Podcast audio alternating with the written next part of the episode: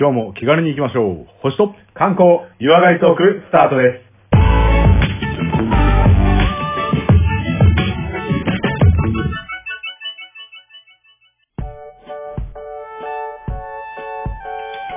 はい、というわけでですね、次は観光のお話ですけども、レオさん、はい。今日はどこに連れてってもらえますか？よろしくお願いします。えー、第70回ということでですね、はいちょっとビッグなところ行こうかなと思いまして、おえー今回は、場所は東京でございまして、よいきますよっ。よっ東京よっ、台東区、うん浅草でございます。あーちょっと待って、これ2回目じゃないの？浅草。いや、前回やんなかった実はですね、うん隅田川観光をやったんですよ。おー、はいはいはいはい。いや、もうよく出てくるとこだよね。そうそう、うんまあどうしてもね、やっぱ日本の代表する観光地を考えたときに、はいまあ確かに、こう西で言えば京都とかがあって、うんで、京都の神社とかうわーってあるんですけど、うんうんうんうん。まあその東で言うとこの、まあ首都圏で行ったとこもやっぱりこうたくさんあるなということで、はい。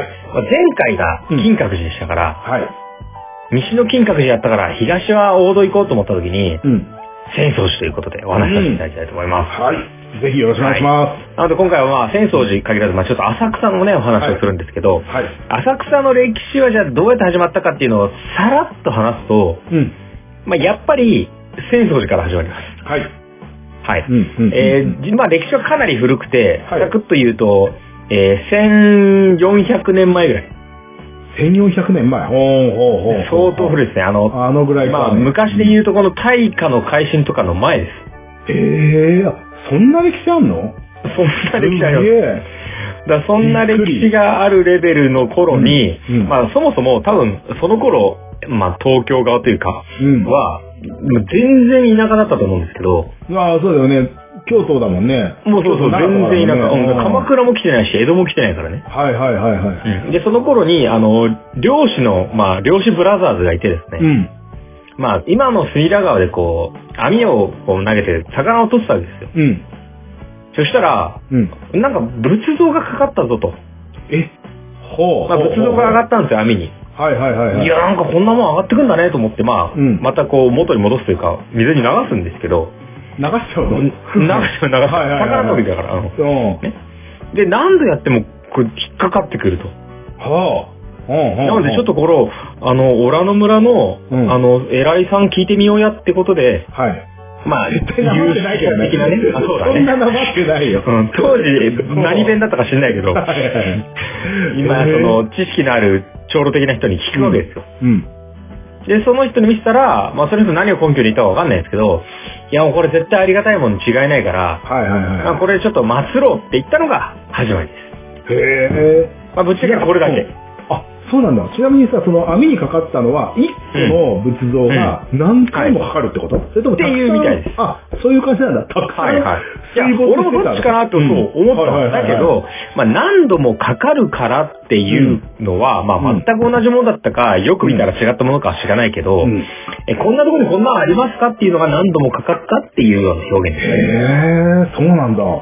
で、まあ祭ろうぜと。そういうことと。から始まってます。へえ、いやー、それはちょっとご利益ありそうだよね。逆に、そうそうだから何回も流したってところで罰が当たりそうな気もするけど。まあまあまあまあ、あの、漁師ですから。まあ最終的にはね、祭りしたっていう話である、ね。そうなんですよ、そうなんです。うんそれはもう祭ろうって言って、ただあの、祭ろうも何も、漁師兄弟だからただの。うんうんうんじゃあ祭るって言ったってよみたいな話よ。うん。まあね。ああ。で、その、なんか相談された人も別にお坊さんでも何でもないからさ、う。うんちはどどうすっかって言って、この人すごいですよ。自宅を寺に変えて祭りましええー、マジですか？た。んだ、俺祭るか、みたいうんうんうんな。で、こんなところで始まったから、まあ、一仏像が出てきたっていうだけのうん。うん。話なんですよ。うーん。なんとか商人が来たとかね、はいはいはいはい中国からどうたらとかじゃないんですよ。ええええええなんで、この、うんどうぞどうぞ。いや、その当時仏像って確かに、あうんれだね、中国から来たばっかとかじゃないの？いや、そうだと思う。だから京都とか、奈良、うんまあ当時は奈良ですよね。とか、そっちにあるのはわかるけど、うんでも相当レアですよね。それが関東の方まで来てたっていうのはね。お、それは多分あれだと思うよ。法力じゃないかな。あそれで大概片付きますからね。大概、うん、それ一緒一緒、うんあの、そうなんですよ。だから多分、隅田川の下で、はいはいはいはい。法力が作用して、かかったと思うんですよ。いや、そうか。だその、あの、うん仏ダイバーたちが網にこう仕込んでたと思うんですけど、はいはいはいはい。で、それを、まあ、あの、祭ろうって言って祭ってるんで、うん。本当歴史だけで言えば、うん。ご本尊は、うん。その時のものですね。まだでもその当時のものじゃないでしょ多分。いやいやそれはそれはそう思うじゃないですか。はいはいはいだけど、まあちょっとね、難しいんですけど、うん。証明するっていう話じゃないんですが、うんうん。この浅草の浅草寺にあるそのご本尊は、うん。秘仏なんですよ。何、秘仏って何？秘密の仏です。あ、え、そうなの？ってことは見てもらえないの、そうです。基本見せないし、はいはいはい。今あの何年に一度とかやったりする子もあるじゃないですか。ご会長とかやつだね。そうそうそう、あるじゃないですか。うん浅草寺やってないです。あ、そうなんだ。なのであるよっていうだけです。いやー、まあすいません。野暮ですね、これ以上の参戦選そう択そうなんですよ。ごめんごめんごめん。これ以上来るんだったら俺はもう言葉用意したんですけど、うんご本尊はうん眼球だけで見るんですかって話。あ、いやいや、またその話？あもうメンタリズムになってなくて、あの、そう別の世界だよね、ちょっとね。そういうことなんです。あーわかっただから、あそこにあるんだって思うことが大事なわけであって、うんうん。じゃあ祭ろうぜって言ってから、うんまあ、その後にあの、本当のあの僧侶が来た時に、はい。まあその簡単なお堂みたいなところを作ったりとか修繕したんですけど、うん。で、この人のその訪れた僧侶の、まあこれもあの夢枕に現れて、はい。いやちょっと緑に拝むととかマジないからって言われたんですよ。え？なんで？で、それでその僧侶は、うんいやいや、ちょっと祭るのいいんだけど、ちょっとやっぱ、あんま簡単に見せない方が良くないですかって言ってから、うん秘仏として、まあそれだけでももう1350年ぐらい経ちますけど、はいはいはいはとなっていると。い。へえ、そうなんだ。始まりはかなり古いですし、うんうんまあ、ちょっと逆に言えばミステリアスなものはかなり含んでる。まあでも。で、まあ今、うん。それはご本尊あるんで、祈ってもらっていいんですけど、うん今は一応見れるものとしては、まあそこからだいぶ時代が経つんですけど、うんもう比叡山とかが出てきた頃に、一回山寺の話した時に、うん。あの自覚大使っていう、まあ、おうおうおう本当あの大使ってね、あの、はいはいはいでかい師匠うんうんうん。で書く人がこう来山したんですよ。はい。でも大使様ですから、うん。で、この人が、えわかりました。じゃあこのご本尊の代わりにっていうことで、うん。これ、その人がこう自覚大使が掘ったとされる、うんまあそのものが今は見えるところというか、あの、祀られているというものが、今の浅草寺のまあ拝み方、スタンダードですね。はいはいはいはい。あそうなんだ。はあ、ちなみにその、仏像なのかな？この自覚大使がうんうん掘ったっていうのは。うん。そういう、なんか、何仏とかあるじゃないですか。その、なんだか如来とかなんだかっていうの。そうはいうので言うと、ど、何を掘ったんですかこれね、えっとね、なんとかの改ざんとして仰がれるって書いてあるだけで、はい。そのね、あの、お前立ちって言うんですけど、お、うん。音はこう、ご音のごね、はいはいはいはい。おとか言うんですけどうん。に、前に立つで、お前立ちって言うんだけどな、これ。ほうほうほう。ほう、板に彫ったみたいですよ。あ、そういうやつね。あーうん。まあでも、やっぱ、本尊そのものはまあやっぱあるから、仮に拝む対象を、まあ一応作りましょうみたいな。いや、それはだけどね、あの見えないものを拝むってなかなか難しいものがあるから、うんなんか見えるものがあるやすくしたっていうのもあるし、あとまあ、逆に言えばその、大使が来る前、うん。あ大使がおこなんかやってったっていうのをご本尊にしてるレベルのところも正直あるから、はいはいはいはいはい。それよりさらに全然奥の話で十分十分。はいはいはい。で、まあ、これで、まあ、出来上がってきた、こう、浅草寺の歴史が、うんまあ、やっぱり、こう、関東圏ではかなり有名になってきますし、歴史もあるんで、うんまあ、相当偉人たちも参拝しますし、はい。やっぱ関東初の制圧って言えば、こう、頼朝系がね、ああ、はいはい。うん。もう頼朝なんかもすごいも訪れていて、まあ、はい武士の時代も訪れましたし、はい。で、さらに、あの、金閣寺でもね、パリピ三世のおじいちゃんとして出てきました、うん。あの、足利高氏氏いるじゃない。はいはいはいはいはい。宇治はない？あだからまあ、高氏氏ね。はいはいはいはい。そう、高氏氏も来てるし、おで、さらにもう関東のね、覇者といえば誰ですか？関東徳川家康とかですか？そうですね、家康もここは来てますし、はい。あの、これ、あれですよ、関ヶ原行く前に、ちょっとここにちょっと手合わせてくわってなったらしいですよ。えあ、そうなんですか？関ヶヶ原の前原で天に下取って帰ってきるってことはもう、それはそれはもう、最高っすねって、まあ知名度もありがたみもどんどんアップするって話ですね。うん、それなんか、あの、ご利益のあれが、効能がなかなか分かりにくいね、その浅草寺って、ね。そう、まあだから、うん武士たちが祈ったっていうのが多かったから、うんやっぱりこう、勝利的な意味は強くなってったんじゃないですか。はあはあはあはあ。まあ昔からそれをメインにしたかどうかは別ですけどね。まあそのニーズ、その時々のニーズに合ってみたいなね。求められている、まあものに応えてたと。俺の願いが叶ったってなってたと思う。ああれでしょ？あの、今行くと、煙を頭にかけて、あの、頭皮の戦うってやつですよね。そうそうそうそう、あの、頭皮のね、あの、こう、せめぎ合いに使うっていう人もいるし、はいはいはいねはい。まあ、その、よく、あの、その煙を自分のこう、直したいとことかね、良くしたいところに浴びるっていうので、よくこう、無駄にこう、頭にね、こう、俺もはいはいやってちっちゃい頃にだってかけられましたけどね。はいはいはいはい。せえな、だったらお前の DNA だからお前にかけろよって俺は思いましたけど。あそれない、親子でやってるの。ねそう、そこだよね、今ね。うん。そうそうそうそう。だから、あの、煙をそう浴びるところですね。はいはいはいはいで、まあ、あの、どういう、こう、効能とかっていうのももちろんいろいろ今、お守りとかもいろいろありますけども、うんうんうんまあ、そういう偉人たちもかなりこう、祀ってきて、で、さらに、もうダントツの歴史がありますから、はいはいはいはい。まあ、その、昔、本当にちょっとした、あの、こお堂、お堂というかもう本当に祠レベルから今じゃどんどんお堂になってきますし、はい。で、歴史がある分、まあ、ただ、歴史あってさらに江戸ですから、はい。もう幾度も火災や震災やら倒壊やらでもう壊れてます。はいはい。ああ、そうなんだ。まあなのでうん、その頃、そのね、1400年前からといったって、その頃からあるものがあるかっていうと、まあ正直ないんですよ。いやいや、多分、秘仏はあるよ。そう。秘仏だから。秘仏だから、やっぱ、いい。秘仏は永遠ですよね。永遠にちょっと拾っていいですか、それ？あの、あちょっとサブエピソードで用意しておいたんですけおど、ぜひぜひお願いします。あの、ちょっと省略しないで言っちゃうと、秘仏ははい。あるってやっぱり言われてて、うんうんうんで、秘仏が残すために、なんか火事だとかね、うん震災だってなったら、うん僧侶は真っ先にその秘仏を持って逃げろって言われてるらしいんです。うーん。そうなんだ。で、その秘仏を持って逃げて、うんで例えば火事だってなった時も僧侶がうわってそれ持って、うん。そうするとどんなに人がいても、はいあの人秘仏持ってますって言ったらさって道が開いたらしいです。うわー、秘仏をくれっていう。すごーい。やっぱそここに、んぐらい守られてきて、はい理解もあって、うん。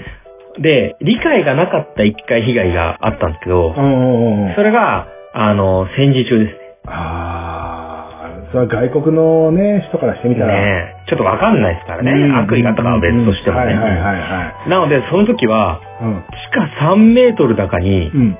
めっちゃ頑丈な箱入れて、秘仏をはい。めっちゃしまっといたらしいです。へボッコボコに本堂されるんだけど、うん。その秘仏だけはちゃんとありましたってなったらしい。いや、もう、絶対ですよ。いや、んないって言っちゃダメだと思う。そう、だから、あるんですよ。うんあるんですよ、ね。あるんですよ。はいっていうか、秘仏は、あなたの心にあるんです。そうだね。はいはいはい。そうです、そうです。なので、秘仏があるんだというもので、あ、ここに1400年前にね、フィッシャーマンズブラザーズが撮った、はい。あれがあるんだっていうふうに思ってぜひ行っていただきたいので、そね。そこはあの再建をしている建物は多いですけど、まあはい現代にむしろもう意地でも繋いでるっていうのが今の、はいはいはいはいまあ浅草浅草寺ということですね。いやー、またこの、あの、時代の観光とは言うけども、その歴史がある観光物っていうのは、それだけでね、あの、そうね。うん。い威厳があるというか、うん。うん。でよくあの、コマさんが観光はこう時代を超えてくれるって言いますけど、まあさらに言えば時代も超えますし、その頃からあるもんがあの中にあるんだって思うのは結構ロマンですよね。そうだね。もう、ロマンでいいです。ロマンは、旅がロマンが大半でいいです。そう。いや、もうロマンの続きなんですけども、まあこれ、あの、そうやって震災や火災やいろいろありますけど、うんまあ逆に言えばその徳川家とかに、うんまあ家康がかなりこう、あの、ご利益あったし、この寺マジやべえって思ってたから、はいはいはいはい。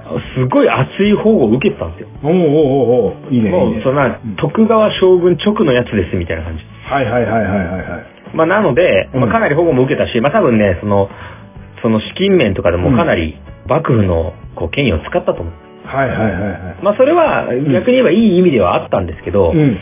ただ江戸時代も基金があったりとかして結構財政難あるんで、はいはいはいはい。財政難になってきた時に、うん。今まで超意識の高い、敷居の高いお寺だったんですけど、はい。そのお寺マーケティングがうん。だんだん庶民に寄せていくんですよ。おー、でもニーズに合わせてってことだよね。そうそうそうそう。はいはいはいはい。で、まあもちろん、ね、あの、ご加護があって、うん予算的にも困ってなければ別に敷居高くていいんだけど、はいはいはいはい。ちょっとこのままじゃ存続やばいぞってなるじゃないですか。うんはい、なりますよね。うんじゃあもしも、コマさんがう、ん。この浅草寺マーケティングをやってたら、うんどうします、何で客呼びます？そうね。やっぱ客寄せるって言ったら、あれない、やっぱ活性化させるためには、うん。そういう市場といろんなものをやっぱ売ったりなんだりじゃない？売、商売じゃないですか？いい答え、いい答え生活用品とだったよ。か？はいはいはいはい。いい答え、それも一つのありがとうござい答ます。はいはいえ。はい。はい。まあそれをね、うんあの、一つの答えとすると、うん。まあそっから生まれたのが、うん。ご存知、中見世通りなんですよ。はあ、はいはいはいはい。参道にあんだけ店並ぶのっていうのは、うん。むしろ日本初の商店街だとも言われてるんですけど、ああ、なんかあの、お祭りとかは、イメージあるんですけど、えそうねあそこって出もう店的なやつね。常設じゃないですか。そうなんですよ。それは確かにいいよね。そうなんです。あれの成りち。立ちだけでいくと、うん。まあお寺の清掃とかちょっとお手伝いするんだったら商売していいよって言って許されたところがあそこに並んでるらしい。あ、そうなの？始まりはね。お寺の敷地なのかな？あ、お寺の敷地ですね。おー、そうなんだ。はい、まあ今はその土地権利がどうかは、その借地がどうかわかんないですけど、なんかちょっと騒いでましたよね、ニュースでね。そう。まあはい昔はでも、お寺の中でお店出しますって言ったら、いやいやいや、何言ってんすかって話だ。はいはいはいはい。お守りとかならともかく何言ってんすかって話。うんだけど、いや、ちゃんとそういうふうに、あの、ご奉仕するなら、まあうん自分の懐に売り上げ入れていいよって話。はあはあはあはあはあ。そこから始まったのがまさにその中見世道義とかみたいに、うんどうぞ庶民も来てくださいねと。はいはい、ウェルカムな感じでね。ウェルカムな感じ。ああ。いや、でで、も。それでやって、うんえー商売も繁盛させて、まあ、当時その何々税があったか知らないですけど、はいはいはい。もちろんそれで潤うし、参拝客も来るし、うん。で、お寺に参拝するという名目でみんな遊びに行くんです。おー、確かにね。うんうん。まあ、あの、江戸時代とかもそうですけど、うんやっぱりその、藩を抜けていくとかもきついし、はいはいはいはい。あんまこう、チャランポラにちょっと遊び行ってくるって堂々と言えるのはあんまないので、そんな話なんか、お伊勢様の時にも言ってたよね。そうそうそう、お伊勢様もそう。お伊勢様もそうで、うんまあ、お伊勢様は結構全国レベルでやってたけど、はい。むしろこの浅草は、うんいや、あの皆さんお参りに来るんですよね、と。うんで、その道中たまたま商店街があるんですよね、と。うんうんうんということでやったんですね。うん。じゃあ、あれだ、本音と建前がちょっと違う感じのね。まあ、マーケティングですね。そうですね。はいはいはいはい。なんで、そのいいと思う浅草寺マーケティングは、うんまあ、それをやりつつ、うん。そっちで、こう、周りを囲いつつ、うん。まあ、さらに、浅草寺にしかできないうん。マーケティングがもう一個あるんですよ。浅草寺で一番うん。売りになるものって何だと思います？さっきから何度も出てるやつ。私物？大正解です。はいはいはいはい。江戸時代ぐらいまでは結構秘仏見せてたらしいですよ。あ、そうなの？はい。へえ、秘仏見せますって言ったらみんな人来んだもん。はいはいはいはいはいはい。だから、うんその秘仏見せますとか、まあ、将軍が来るから見せるみたいなことはあったりするんですけど、はいはいはいはい。だその庶民も来るけれども、うん。あのー暴れん坊将軍とかもちょっと高狩りをして、はい。まあ、帰りに、うんあのー浅草寄って、浅草寺寄って、その時ちょっとこう、ご開帳しますとか言って、まあ、その、将軍が来るご開帳の前後何日間だけは、いあの、一般小市民見ていいよみたいな。そういうこともやって、だんだん、こう、将軍家と同時に、こう、庶民にも寄ってきて、で、さらにその商店街中見世通りが活性化してくると、うん。その物を売る以外にも、うん。見せ物をするところも出てくるんですよね。はあはあはあはあはあ。それがまあ、曲芸的なものであったりとか、まあうん今で言えば大道芸的なものなのかもしれないですけど、はいはいはいはい。そういうもので、あのーまあ賑わってきて、うんまあちょっとこう、ランドマーク化していくんですよ。へえ、そうなんだ。いや、え、この前さ、あれ？うんうん。落語行った時、浅草だった気がする。はいそうですね、浅草も紹介しましたよ。ありましたよね、落語がね。そうそうそう。ちょっとそれあの時代が今明治まで行っちゃってるから、もうちょっとだけ戻していいですか？はいはいはいはい。何やってました？なんで、そう、んあの、まさにその落語もそうなんだけど、江戸時代に、あの、庶民に寄ってった時に、うん。まあその参拝と同時に行楽とかうん出てきて、うんまあ人が集まり始めて盛り場になってって、はいまあそこに、あの、お茶屋が出たりとか、おー偽物小屋が出たりとか、うん。そこがさらにどんどん集まってきて、うん。まあ、さらに言えば、これすごいなと思ったんですけど、うん。参拝に行くんですよ。うん。名目は。はい。ね？うんただ、酒も飲めるし、はい。ね？あ見せ物も見れるわけですよ。うん。ね？で、食べる。うん。ね。で、さらに、まあそこに合わさってくる酒。うん。はいはいはい。でさらにうん。どんなことがやっぱしたいですか？ゼウスコマとしては。コマ、選択肢が限られてるけど、あの、夜のお店ってことですか？なんかこまあまあそういうこと。になってきますよねはいはいはいはい。そういうことになってきますよね。うんうんうんなので近くに吉原があるんですよ。あ、そうなんだ。もう東北県内にあって。あの、吉原って、どういうお店だったかちょっと教えてもらっていいですか？あ、吉原っていうのはですね、はいまあどういうお店かというと、はい。まああの、三大欲求と言われる欲求があるんですけどね。はいはいはいはい。はい。まあ食べるがあったりとか、はいはいはい。まあ寝るがあったり、はいはいはい。もう一個のやつですね。そういうことね。はい。で、そこにたくさんあって、うん。まあ本当にうん超レベルの高い見せ物小屋っちゃ見せ物小屋ですけど、はいはいはい。こうあの、格子ってわかります？こおーそうだね。はいはいはいはい。う、ね、柵の中に、こうチラッチラッとしか見えないぐらいで、こう、ぼんやりと、ね、ろうそくの、あの、はいはいはいはい。の光に照らされた美女がたくさんいるところっていうのが吉原です。その後何するかっていうのは俺よくわかんないんですけど。まあまあまあまあ、俺もよくわかんないですけど。まあなんかわかんないです。なんか、この人がいいとかなんか言うみたいな。話は確か流れで言うと参拝に行った話だよね。あ、そうです、そうです。だから、もう僕は参拝の話しかないしないです。うんなんか吉原っていう楽しみがあったってだけで、よくはあとわかんないです。あーうんはいはいはい。わかんないので、はい。まあだから、まあ今でもうん、こうね、あの、まあ参拝ついでにとか、なんかのついでにとかっていう名目もありながら、はい。まあ、とりあえず行くみたいなとこあるじゃないですか。はいはいはい。うんうん。ね、まああの、ギロッポンとかダギンとかね、はいいろいろありますけど、はい。まあ多分当時も、あの、うんクーサーサーみたいな感じで多分行ってたんですクーサー言わ、言わねえか。はいはい。わかった。言ってることにしよう。まあ多分言ってたんですよ業界の人は言ってたね。ちょっとクーサーサーにこの後、はいはいはいあの、ちょっとチャンネルと一緒にみたいな感じで言ってたん 言ってたから。はいはいはいはい。そんな時代がもう江戸時代から始まってました。はあ、そうなんだ。いやいやいやいや。だから寺を中心にそれが展開してったっていうのがなんか面白いですね。そうそう、面白いんですよ。うんだからスタートは寺で、あの、すごく厳格なってい、まあ厳格じゃないって言ったら怒られるけど、はいはいはいもうなんか、もうすごい厳しい修行がとかっていうよりは、なんかね、すごく解放されてんのね。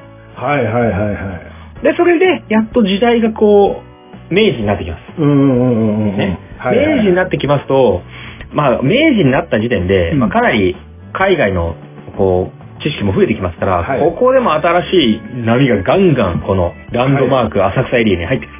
はいはいはい。で、これ、浅草の浅草寺自体は、うん。これあの、まあちょっと、あの、もう東京のもんですみたいな感じにちょっとなっちゃうんですけど。そういう交付が出て。うんうんうんうん。で、ただその、公園にされた敷地内っていうのは、うん。あの、まあちょっと行政で区切りますと。はいはいはいはい。なので、それで、まあここが第1区、ここが第2区みたいな感じに区切ってるんですよ。はい。で、それで第7区ぐらいまで分けられたらしいですけど、うん。あの、点でバラバラにお店とか、そういう行楽とかやってるものがあったところを、はい。まあちょっとお前らはこっち、お寺はこっちみたいな感じで、こう、ゾーニングが始まるんですよ。はいはいはいはいはい。で、ゾーニングが始まって、偽物小屋とかそういう行楽系が集められたのが第6区だったんですほうほうほうほう、ロック。はい。よ。6番目ね。うん。これがうん、今でも残る浅草6区と言われるエリアの始まりですね。浅草ロック？ごめん、あの、はい聞いたことなかったんだけど、そういうエリアにはもうまとまってんだ。エリアがあるんです。で、へーまさにさっきコマさんが言ってた、うん。落語とかやってる寄席とかのね、うんうんうんうん。そういう行楽もありますし、あの辺ロック？あの辺ロックですえ。ー、そうなんだ。ほうほうほう。でそこ、にどんどんその遊びが集まってくるんですよ。うんうんうん人はもともと来るから。うん。うん。で、だから、例えて言うなら、ブロードウェイとか、はい。なんでその遊びのこう、ラスベガスとか、はいはいはいはい。。そういうう感じのイメージで、うんああそこ行って遊ぼうぜっていう場所にもうすでになってるから、へえ、あだからそこにお店とか商品を出すのがもう一つのこう、どんどんトレンドになってって、どんどんどんどん加速化してる。はあ。なのでこれ明治時代になったら、その浅草ロックにはうん、そういう寄せとかもできますし、はいあと、日本初の映画館とかできたり。ああ、そうなんだ。へ日本初の映画館できて、はいまあ当時はあの、無声映画だったりした時期もあって、無まあ、もちろん白黒なんですけど、声がないんですよ。ああ、そうなんだ。へえ。あの、カチャカチャカチャって動いてるだけ。はいはいはいはいはいはい。で、それに、一人、あの、講談師みたいなのが横に立って、うん。そこでなんとかかんとかがこうしたことによって、さあ、これこうなったってこう、解説を入れていく。はあはあ。いいね、で、味それにまあさらにテープも加わって、まあどんどん今の映画に近くなってくるんですけど、はいはいはい。その辺とかのミックスも浅草がこう生み出している感がすごいありますよね。すげえな、あそこから発祥っていうかまあ、スタートっていうのが、浅草ってそんな、あれだったんだね、一番初めのっていうかさ。へえ。いやだからもう近代、まあ近代って言うかわかんないですけど、うん。その明治になってからの遊びの中心は相当ここだったと思いますよ。はあ、そうなんだ。で、ここにはもうどんどん集まってきますし、日本初見もどんどん集まってくるんで、うん。これ、今でこそ浅草からちょっと離れたところに、世界の人が訪れる展望台がありますね。ああ、はいはいはい。まあ、まさにランドマーク的な感じですよね。はい。はいはいはい。まさにランドマークスカイツリーがありますけれども、うんははいい。そのスカイツリーの先駆け中の先駆けみたいな、日本一高い展望台っていうのもここの浅草に出来上がってます。東京タワー？あそれ東京タワーあれ違う逆側なんですよ。東京タワーの全然前で、これ明治なんですけど、はいはいはいはい。浅草寺のすぐ西側に、うん。日本初のエレベーターを備えた、うん。これ、両雲閣って言われる建物なんですけど、レンガ建てのね、12階の建物なんです。ちょっと見た目東大みたいな感じ。はいはいはいはい。もちろん今で、ないでこれ展望塔が作られて、うんこれ今ないんですよ。はいはいはい。であ、本当できてからちょっと30年ぐらいで、ーうん。関東大震災起こっちゃうんですよ。ええで、まあちょっと倒壊しちゃって、まあちょっと危ないからもう全部壊そうってなっちゃうんですけど、はいはいはいはい。この32年間ぐらいの間、うん。日本で一番高かった建物で、はいまあ高さは52メートルなんですけど、はい。まあこれは世間の注目を集めて、もう当時これ以上のものはないですよね。うん。でむしろこう、富士山も見えるぞみたいな感じでみんなうん登りますし、はいはい。で、日本の初のエレベーターが作られたって話題にもなるんですが、どうもなんか安全性があんまなくて人気なかったらしいです。それやばいじゃん。安全性ないとちょっと怖いね。さすがに。まあただ観光地としての名物にはなっていて、うん。で、これあの、浅草両雲閣っていうのは、うん結構ね、昔のわらべ歌みたいなのが、なんか高いは12階みたいなのがこう出てきたりとか、するぐらい高いはこうだよね、みたいな。そういう、あこう、代名詞でしたし、あーまあ、名物観光地ですね。ああ、そういうのを知った上で、うん東京タワーとかスカイツリーとかっていうのを、まあ理解してこうね、乗るとちょっと感慨深いというかね。そうね。まあ時代は変わってきますからね。みたいなね。そうそう。超高エレベーターがなくても、こう、螺旋階段的なもんでずっと上がれたんですよ。で、その、エレベーターなくなっちゃって、両雲閣もなんかあんま人来ねえなみたいになってる時とかに、うん当時のお茶屋さんとかの、はい。まあまさに看板娘っているじゃないですか。うんうん。看板娘とかの写真ガンガン集めて、はい。お茶屋さん総選挙やってます。え？茶屋娘総選挙。マジでもうアイドル商法の根本ここにあるの。もう、そうなの？で、上がってくじゃないですか。いや、うどこどこやの、なんか、おまっちゃんいいわ。いや、こっちの梅ちゃんもいいわ。うんで、みんなで投票するんですよ。へえ。で、ベスト5誰々ですみたいな発表とか。うんうんうんうん。で、そ、の、一回入ることによって一票入れられるみたいなね。へまあ多分ね、秋元康こっから取ってるね。え。いやー、そうか。あんま浅草出身なんじゃない？まあ、あの辺は間違いなく知ってるでしょうね知。ってるかなでもすごいね。日本初の、こう、アイドル商法みたいなのもやったのはひょっとしたらここじゃないかみたいな。いや、そで、そうするとさ、あの、お茶屋さんもさ、うん。うちの、何、あの、おまっちゃんがこの前4位に入ったんですよ、みたいな感じで、みんな来るわけですよ。そうだよね。だそういう効果で、こう、うん客を呼んだなんていうのもね、ちょっと記録が残ってますね。いやー、素晴らしい。それマーケティングでしょ。完全にもう。マーケティング。これもねはい、両雲閣マーケティングだね。あうんー学ぶものが多い。やっぱね、証拠たくましいよね、こういうところは。うんうんうんうん。いや、そので、まあ、それはまあ、うん。関東大震災で壊れちゃうんで、ないっちゃないんですけどね。スカイツリーでやってるんでしょ、まだ。スカイツリーを階段で上がると多分死んじゃうと思うんで、そうだね。でもやってほしいじゃん。まあ、まあ、昔の復活って意味では、まあ、むしろやってること一緒だけどね、今もね。こう、CD を買ったら、こう、チケットがついてくるとかさ、はいはいね。そうそうそう、会いに行けるのがまた一つの特典だったりとかさ、うんうんうんそういうのでやっていて、あの、その頃からランドマークというか遊びの、多分ね、そういう今でいうマーケティング的でも出来上がってきてる。うんで、まあ、た、だ、同時に話を戻すと、あの、やっぱり、お寺ありきですから、ね、はいはい。はい。大空襲もあったし、いろんなものが壊れたりしたけれども、あの、本堂も戦後すぐに、その、普通に皇室からお金もらったりとか、みんなの協力とかも得て、すごい。もうすぐに直してますし、うん。で、すぐに直してますし、あと、あの、まあ、五重の塔を再建しようとか、あと、大きな、こう、宝蔵門っていうのがあったりするんですけど、うん浅草といえばもう一個門ありますよね。あの、雷門ですね。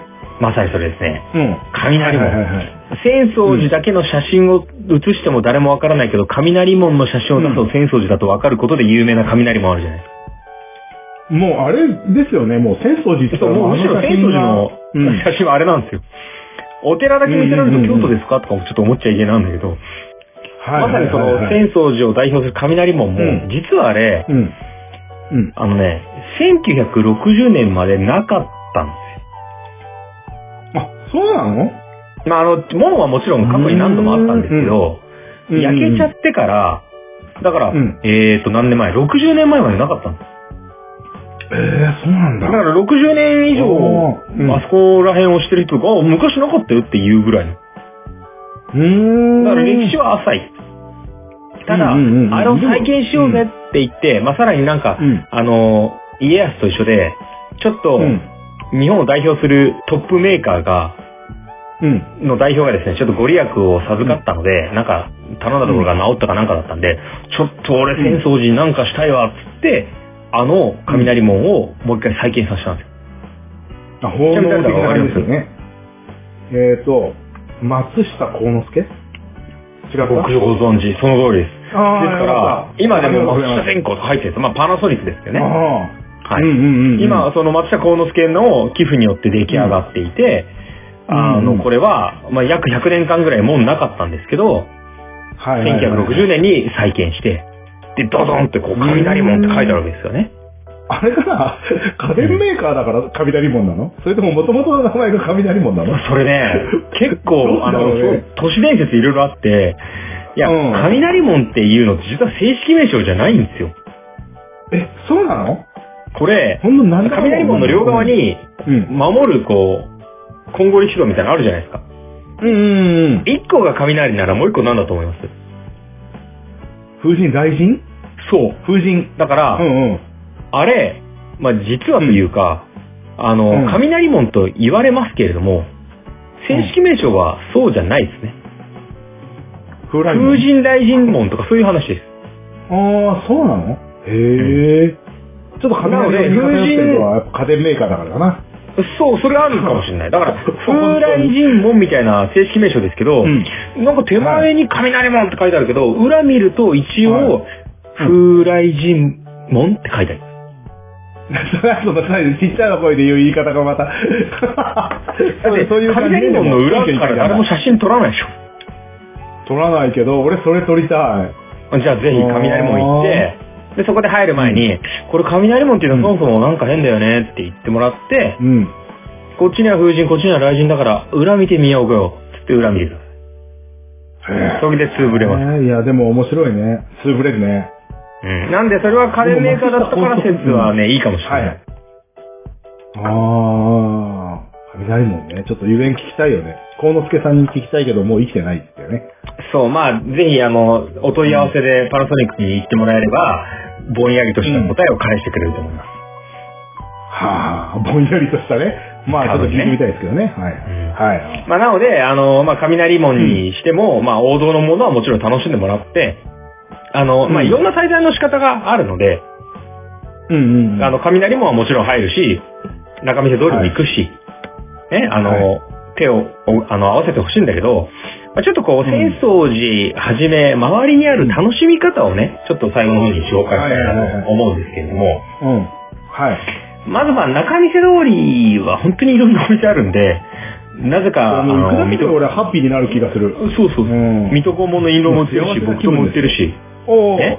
はいまあ多分、あの、サムライって書いてるような T シャツも売ってれば、多うん。分、ちょんまげのかカツラも売ってると思いますけど、はいはいはいはい。まあただ、ここで、俺はまあ、名物としたいなと思うのは、うん割と有名なのは、雷おこしありますよね。うんうんうんうん。まあ、あの、ちょっと、あの、みたいな、そうそう、定番のね、うんお菓子ですけど、個人的にはですね、うん僕、浅草で一番うめえなって思うのは、これ、うまあ有名ですけど、船輪さんの芋羊羹で。ああ、羊羹はでも聞いたことある。浅草で言うとこれ芋羊羹ね、俺、小学生ぐらいでしたけど、なんじゃこれって本当にうまくてずっと食ってましたけど、あの、まあ、船輪さんっていうお店が、まあ、老舗であって、うん。中見世通りができた頃からね、もう本当にダッシュなところの老舗なんですけど、まあ、ぶっちゃけね、日持ちがしないんで、あんまお土産には適してないかもしれないです。なんか、賞味期限あさってまでですみたいなレベルだ。おーあ、そうなんだね。まあ、だけど、俺は、んだからこそ本物なんだろうなと思いますし、これ、あの、うん調べると着色料とか保存料とか全然使わないで、もうほんとさつまいもと砂糖と、まあ、食塩だけで作り上げた芋ようかんことをですね、あの、こう、和の用紙でちっちゃく切っていただいて、それをこう、ピュッとこう、つまんでお茶だけで十分いける。はい、もうこれ江戸の定番。いやーもう浅草行ったらじゃあカフェでそれ頼みたいね。いや、もうぜひぜひ。あの、緑ぜひ、茶。あの、船輪の芋羊羹楽しめるような、こう、お茶屋さんもたくさんありますので、うんうんうんうんまあそこはね、あの、スイーツ男子としてはぜひとも、行ってもらいたはいい、よろししくお、願いします。はい。あと浅草で始まった一つの、こう、薬味があるんですけど、これもぜひね、お土産としておすすめですね。はい。薬味なんかいつもありますか？えー、なんだろう。薬味ってどういうやつ、んわさびとか生姜とか？ああ、まあそうですね。あの、まあ味を変える、まあ薬味ですけど、まあ、ただ一つじゃ物足りないので、やっぱ7つぐらい欲しいじゃないですか。あ、そういうこと？七味唐辛子。はい。日本で初めて七味唐辛子というものを始めたのが、これ、ヤゲンボリというですね、お店の七味唐辛子でして、これはもう江戸初期です。ラゲンボリ。うん。はあ、そうなんだ。もうこれがもう調合して、まあもともと漢方とか強かったらしいんですけど、こんなもん作ってきましたということで、これ現在も変わらず創業当時からの、あの、調合販売をしてます。ああ、かっこいいね。いいね。出来上がった七味とかを選ぶのはちょっと投資料なんでやめてもらっていいですか？はいはいはいはいはい。まあ、ぜひここツーブルなら、ちょっとせっかく浅草来たんだから、七味でも買ってこうよって言って、これ七味でもね、買ってこうよよりもね、俺が思うんでね、七味でも作ってこうよのがかっこいい気がする。作らせてもらえるんですか？あ、だから自分でチョイスするんですよ。あ、そういうこと、配分を配分変えれる。ブワーってある中で、まあもちろん7個選ぶから七味なんですけど、うん。じゃあ僕はこれでちょっとこう、こういう風味を入れたからこれも入れてもらっていいかなって本当相談乗ってくれるので、あ、じゃあこれとこれでこれしてってあのなんか、最有機に出てきそうなひょうたんみたいなのにこうパッて入れてくれて、いや、それをこうひょうたんに入ってる唐辛子美味しそう。それを持って、これじゃあちょっと僕らの思い出にって持って帰れば最高だと思います。へーそうなんだ。でこういうね、こう、まあ、食べるものとかね、味覚的なものもそうですし、あとお土産も、まあ、あの、日本代表する、まあ、観光地なので、さっき言ったみたいに、あの、うん。浅草じゃねえかなみたいな、ね、This is Japanese みたいなのも正直売ってますし、はいはい。あとはその、老舗職人系が結構多い世界なので、うん、これ浅草っていう場所はですね、まあ、つぶりたいことに人生をかけているコマさんは間違いなく知ってると思うんですけど、はい。道具屋の商店街が近くにあるんですよ。ああ、あそこそうか。浅草か、かっぱ橋。大正解です。でかっぱ橋って、まさにその、そもそも職人が買いに来るところだから、はいはいはいはい。そういうところなんで、ひょっとしたらその、ランドマーク的なところの煽りで、うん。そこうんにかっぱ橋道具街が生まれたかもしれないんですけど、そのかっぱ橋道具屋街とか浅草に、ちょっとね、あるね、まあ、ちっちゃなね、あの、まあ、アパレルっちゃアパレルなんですけど、個人的に好きなのはね、これ、ハンプを使った、ハンプってあの、骨。はあ、はあはあはあ、はい、わかりますハンプを使ったお店で、これね、何屋っていうと、カバン屋にはなってるんですけど、これ、犬印カバン製作所というね、渋い工房があるんですよ。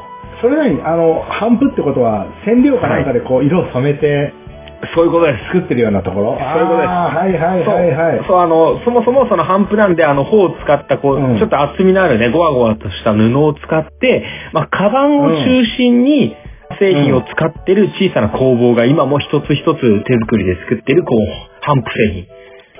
こはいれすごはいいですね。はいはい。いやー、多分、買いました、私。あ、ほんすか、ハンプ。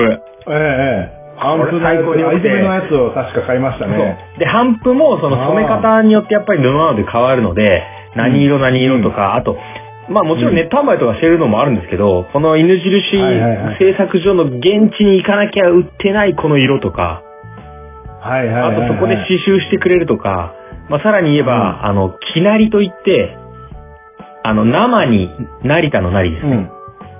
そもそも帆布そのものの色を使った商品とかも、かなり、こう、かっこよさがね、はいはい。こう、じわっと出るぐらいな。しかも、全面的に出ないんですよ。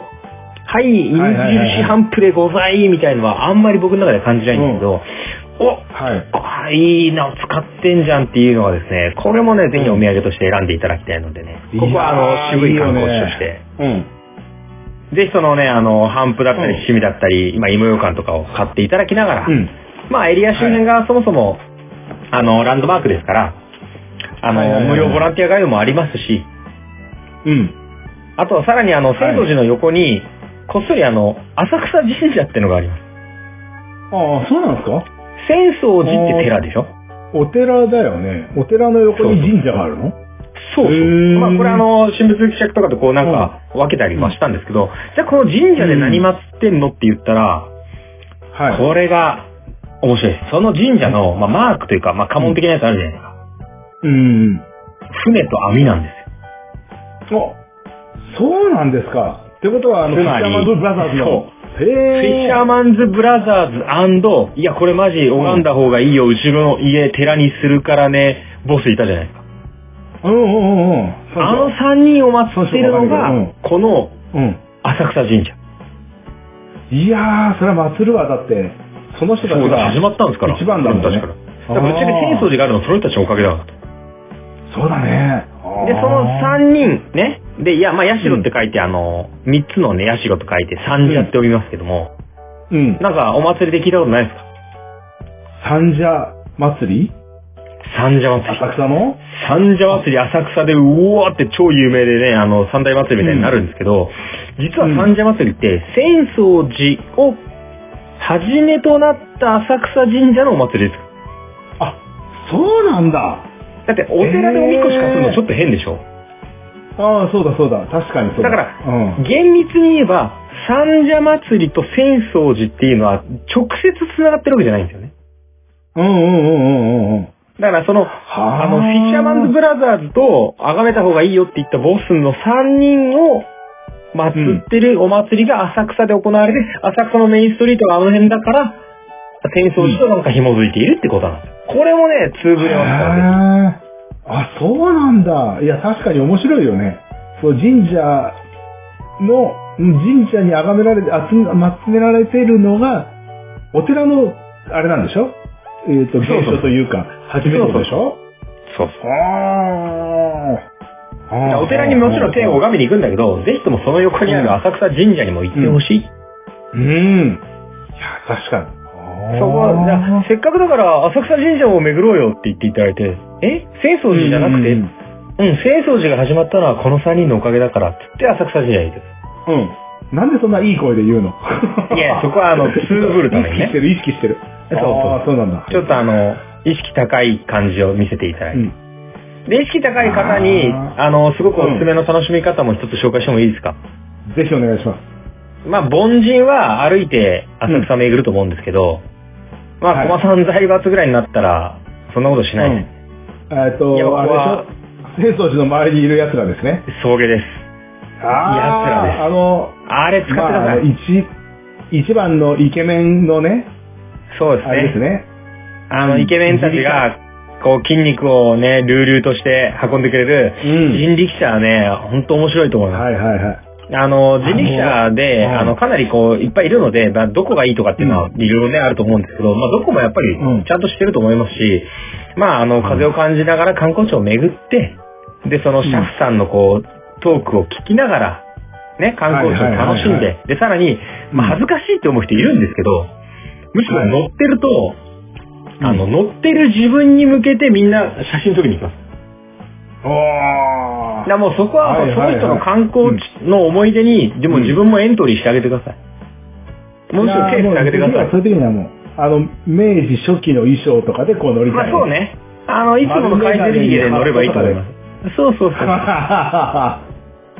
まあ、あの姿で行ってもらって、い場所によってはね、着物レンタルとかもありますから、それやっていただいて、はいはいはいはい。うん。で、もうちょっと手をね、こう、打っていただいて、で、まあ、一般庶民の下僕どもに、まあちょっと、あ、ちょっと言い過ぎですよ、うん。コマさん。うん。言い過ぎですね。あの言い過ぎですよ。手を振っていただいて、で、まあ、はい。最高の思い出に人力車に乗って、まあ、ツーブールなら、まあ、ぜひね、こう、どういうコースとかもあるので相談しながらですけど、ぜひそこは、あの、知ってる感じで行くので、あの、ちょっとこう、うんうんうんある程度巡っていただいた後に、ちょっとあの、野源堀の七宮に行きたいからそこで降ろしてもらってもいいかなって、こう、ちょっとね、キャッチを指定してあげてください。いやいやいやいやいやいやいや。そんなこともできるんだ。あもう全然あの、相談乗ってくれうん。ます。はいはいはいはい。で、ちょっと最後はあの、船輪のところでちょっとお茶飲みたいから、船輪のあそこのカフェの前で降ろしてもらっていいって、ぜひ言ってください。ああ、はあ、はあ。もう全部知ってますから。途中下車して、その船輪の羊羹を最後にこうね、チップとして置いていく的なのはどうですか？最高じゃない甘いもの食べてよっていう感じでね、お茶と一緒に。いやーそれ、それ、星間認定し。人力車乗る。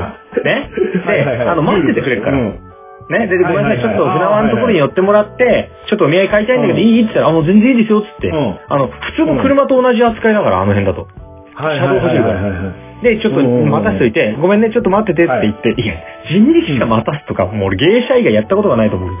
まあ、駒さんちゃんがはそれやってもらって、で、ありがとうね、助かったよって言って、うん。乗って、はい。はいはいで、まあ、そ、の、野源堀の七宮で降ろしてもらうときに、いや、ありがとう、楽しかったよ、つって、その中から一つの袋をも出して、うん。これ、はいはいはい風慣れてると思うけど、楽しかったから、うん。よかったらいやいやいや。かっこいいそうかな、やっぱ。それやりていいかなそれえいや、かっこいいと思いますよ。うん、結構ね、あの、浅草で働いてる人ほどそういうの食べないからさ、うん。ぜひそれやってほしいね。いや最高のツーブルー楽しみ方、それ。まあ、いろんなエピソードあるし、いろんな楽しみ方あるので、うん本当に好きにやってくれとは思うんですが、まあ、うろうろしていただいてね。で、まあ、はい最後に、これ一番粋だなっていうエピソードだけ、ちょっと最後に紹介したいんですけど、さあ、ぜひこれ、説明ガイドブックとかにちょっと書いてなくて、ネットで探していろんな話からうん持ってきたもんなんですけど、はい。さっき浅草ロックごご紹介したじゃないですか。まあうん浅草ロックがもうまさに、その、いろんな芸人たちも生んでった場所なんですよ。うん。はいはいはいはい。で、その、いろんな、その、浅草ロックのあの街頭のね、街中のところに、うんあの、こう、渥美清とかね、寅さんとかね、秋元金一とかはいはいはいね、こう、いろんな大物芸人たちの写真がパパッとあって、はい。うん。で、こう、街の雰囲気をこう、浅草のね、顔としてまさに盛り上げてるんですよ。はいはいはい。で、その浅草を盛り上げてる顔とかで、まあ、ね、この浅草をちょっとこう、より楽しい場所にしようよって言ったのが、その浅草の商店街の主から出てる話なんですけど、まあ、その主が、あの、いやいや、あんあんたの顔も写真飾りたいからよって、こう、スターに言ったんですけど、まあ、ちょっと、ごめん、ちょっと、あの、恥ずかしいからやめてよと言って、うん。実は、その人の写真入ってないんですよ。ええどうだろう。もうこちらからオファーしたっていうぐらい人気なある人ってことだよね。いや、そうで人気あるし、いや、うん俺はむしろ、あなたが、その、ね、芸人としてどんどんどんどんこう、スターになっていくのをずっと、一商店として支えてたんだからってはいはいはいまあこれ、ああーの、煮込み屋みたいなところで、これあの、捕鯨船って言って、うん捕鯨船ってあの、クジラを捕まえる船ね。うんうん、はいはいまあはい。通称クジラ屋って言われるところの店主が考えたって言われてるんですけど、その人がそのスターに頼むんですけど、いやいや、ちょっと待ってよと。俺が生きてるうちはやめてくれと。まあ恥ずかしいから、俺が死んだら飾ってよって言われて、その、はい。捕鯨船のお店の前にある看板だけ予約済みなの。おー、マジで？うわー、それは、予想したい。予想したい。うんうんうんうん。予約済み。おー、予約済みってなんだろうねっていうだけです。現場で見たら。あー、あー、それも、これ、れ実は、予約済みって書いてあるんですけど、ただこの、その捕鯨船ってお店の人は分かった、じゃあね、あなたが死ぬまでこう予約済みにしとくからと。俺が言い出しっぺで始めてんだから文句は言わせねえからって言って、はいはいはいはい。で、その捕鯨船っていうのはもう、あの、お店やってるんですけど、この捕鯨船っていうのは結構その浅草芸人の中では有名なお店でして、まあ、うん。正直ちっちゃな、決して綺麗とは言えない昔ながらのね、お店なんですけど、うんうんうんこれ若手芸人たちはそこに行くと、名前を書くだけで、つけて食べられるっていうところなんです。へえ。まあそれ半分もう都市伝説みたいな話なんですけど、うんこれ今でもそ、の、あの、ご同盟の方なんですけど、この方、はいその、うん。捕鯨船のお店にふらっと顔出しては、うん。結構な大金を大将に預けて、まあこれで若手芸人たちに飲ませてやってくれよって言って置いてくるんですよ。うん。うわでその捕鯨船の大将は、分かったよと言って、そのうんお店には、たけし預かり金と書かれた封筒があって、で、そこに。そこに、ビートたけし、あの北野たけしがお金を置いてってる。その彼こそがその予約随を今はやめてくれって言った本人なんです。うわー、なんかうつうつ感じてたけどさ。いやかっこよすぎません？やるねやっぱかっこいい。その死んでからやってくれよって言ったのがもう想像される、なんか照れながらさ、ね。言ってる雰囲気が浮かぶ。そう。うん。もう、で、そのさらに自分がこうね苦労した時代もあったから、むしろ、こっからの浅草から攻めて育っていく芸人たちは、俺が支えたいって意味で、そういうことをもう、なんか、非公式でやってるっていうのがもう、すごくないですか？すげえ。印象アップのためになんかどっかのボランティア活動にとかさ、どこどこになんか自分のポケットマネーでいくらを寄付とかじゃないんですよ。違うね。違うんですよ。なんか、まあこれを今も残してるんですね。うんいやー、かっこいいなー、それ。これかっこいい話。ビートたけしに関してはもうその看板だけじゃなく、もっと功績残してるので、もっとね、できればとは思いますけども、でいや、本当に彼の名前がついた通りができたっていう。そうそうそう。うん。うん。彼が望まないからもしれないから、やっぱそこでね、いやー、もう、ね近く通ったら浅草キッドでも流してあげたい、音楽。いや、もう本当に、まあ、浅草キットの中にね、うん煮込みしかないクジラ屋でって出てくるんですけど、うわそれがここなんですよ。ー あー、すげー煮込みしかないクジラ屋で、ね、お前といつか売れるぞと話をして、で、金がないから、一丁前の帳体だけつけて、他はんバラバラだったみたいな、そんな話が全部ここから出てきてるんです。いやー、いいなで、ーこれそのたけしが、あの、うん。エレベーターボーイとかをしてたっていうのがまさにこの、あの、寄せとかがあるようなね、そういった演芸ホールだったりするので、そうなんだ。すげえちょっとね、あの、もう俺にとっては、そのうん予約済みって書いてある街頭の看板が何よりの観光地です。いやー、おそうですね。ああ、確かにそうだ。ここだーっていうだけ。説明とかないですよそれ、つぶれるよね。ここ誰だろうね、入るのっていうな。あいつだよっていうそうなんでねす。よね。むしろね、俺そこずっと入んなくてもいいんじゃないかなっていう。ああ、はいいはい、入っちゃったらはさ、もうそのエピソードはないじゃん。い。まあね、確かにそうですね。なんで、まあ、たけしが何としても入れてくれっていうことは絶対ないと思うけれども、うんまあでもそこはたけしちゃん入ってよって言われてるぐらいだし、まあでもさ、あのね、テレビでバカやってコマネチは恥ずかしくないけど、称えられるのは苦手っていうのがまたちょっとかっこいいっすよね。いやー、確かにね。いやー、いいなぜひそこはね、あの、うんこういう世界だったんだなっていうのを感じていただいて、まあ今もここからね、育ってってるような芸人たちもいますし、うんうんうんクジラ屋に行っていただいてもいいし、まあクジラ屋以外にもそういったちょっと昼間からちょっと飲めるぞみたいな煮込みとかおでん屋さんとかあるので、そういったところを楽しんでいただいて、あ、うん。こういうのがもう本当に江戸時代から庶民として親しまれてきた、まあ浅草寺を中心としたランドマークなんだなっていうのはね、感じていただけると思います。まあそれが今、日本を代表する国際的な観光地になってます。もう超エース級でございますので。うん。いやー、素晴らしい。いや、いいね。そのじ時代が、ね、あの、フィッシャーマンズ・ブラザーズからスタートしたのが、今にこう、継承されてる感じで、ねそこから巣立ってった人たちが、こう、今はね、こう、活躍されてっていうのが、その街の活性化に役立ってる。なんかこの歴史を見るっていうところ部分の観光に関しても、うんなんだろう、俺はそこのベンチに座るだけで多分、2、3時間ぐらいはもう観光で想像できると思う。いや、本当そうですよあねここ。か、みたいなね。あ、ここが、いや歩いてほんと回るだけでいいよね。本当そう。あのね、まあぶっちゃけ回るだけならお金かかんないし、うんうんうん、うん。た、だ今コマさん言ったみたいに、ああ、こうかとかここかとか思いながら回るだけで、なんとこう、頭の中での観光が広がるかっていう。そうだよね。いやー、絶対それは面白いわ。だからこのラジオを聞きながらこうめくるっていうのもね。いや、そういいかもしれないね。ですよね。今度あの、うんぶらり収録で浅草行こう。はい。あねそうしましょう。はいねはいはい。現地からお届けしてます、収録で。ここって言ってると思いますよ。言ってた、言ってた。もう予約済みとか言ってた。うん、言うね、きっと。ぜひぜひ。まあ、あの、ルールはないので、まあ、一度ね、訪れたことあるよとか、行ったことあるよとか、修学旅行であるよとか、うん多いと思うんですけど、んぜひね、あの、ゆっくり時間かけて、うん。で、さらにね、あのね、こう夜とかね、深夜とかの、こうあの静けさのね、中見世通りとかも超かっこいいですから。ああ、そして誰もいなくなったみたいなね、空間とか。はいはいはいはい。もう、それとかを味わうためには、まあ、近くにね、頑張って宿とか取ってもらってもいいですし、はい。中見世通りは閉じて人はいないけど、照明だけ当たってて、こう、うん輝いている、あの、浅草寺なんていうのもね、最高の空間です。いいよここをぜね。ひ、自分の感性の響くままに、まあ、あなたの浅草を探してくださいということで、えー今回は以上とさせていただきます。どうもありがとうございました。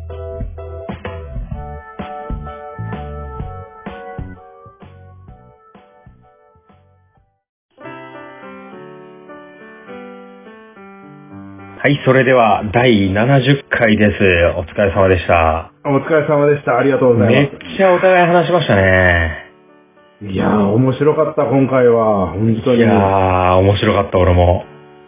なんかね、この、この、この観光の話をしてると、表面的にさ、こう、ここはなんだかっていうとこですよっていうのじゃなくて、自分の感情も入って、思いが入って、うん。で、歴史が入ってっていうことが、うん。もう、すごい深みがあるんだよね。その、あ観光トークに関しての。その深み今、観光トーク褒めてくれてます？うん。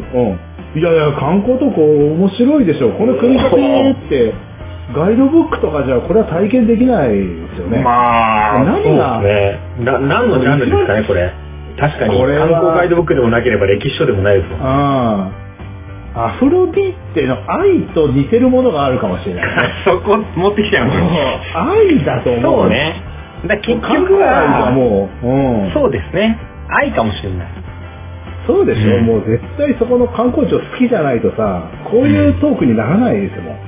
そうですね。あの、脱線上等でガンガンハンドルも切るけど、結構自分の感性に従ってる感じはしますよ。うん。だから聞いててさ、あの、話し手がモチベーションが上がってくると、こっちもワクワクしてくるっていうのは自然とこう、来るし。そうね。そうね。普通に観光ガイドの人が淡々と言うさ、その、ねガイダンスなんかもうその AI にやらしとけみたいなやつじゃないもん。じゃないね。うん。うん、まあもしかしたらだよ。もしかしたうんらこのレオさんっていうのは AI の存在かもしれないけども、いやいや、そ今こはまだ、まだ明らかにしないです AI であかることは間違いないよね。ら。うん。それはまだ明らかにしないでください。はい。はいはい。まあでも、観光の話してて、この話しなきゃって思う入り口は結構なくて、あの、歴史を話してたら、その辺の話を調べてたうちに何かに火がつくこともあるし、あと、なんか自分的な解釈入れちゃうこともあるし。なんか、それはむしろ俺の意見だけどね、みたいな。なんか、前回金閣寺やったじゃないですか。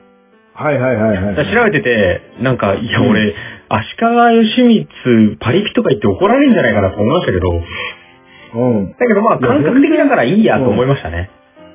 実際パリピかもしんないし、昔のことなら知らないけどさ。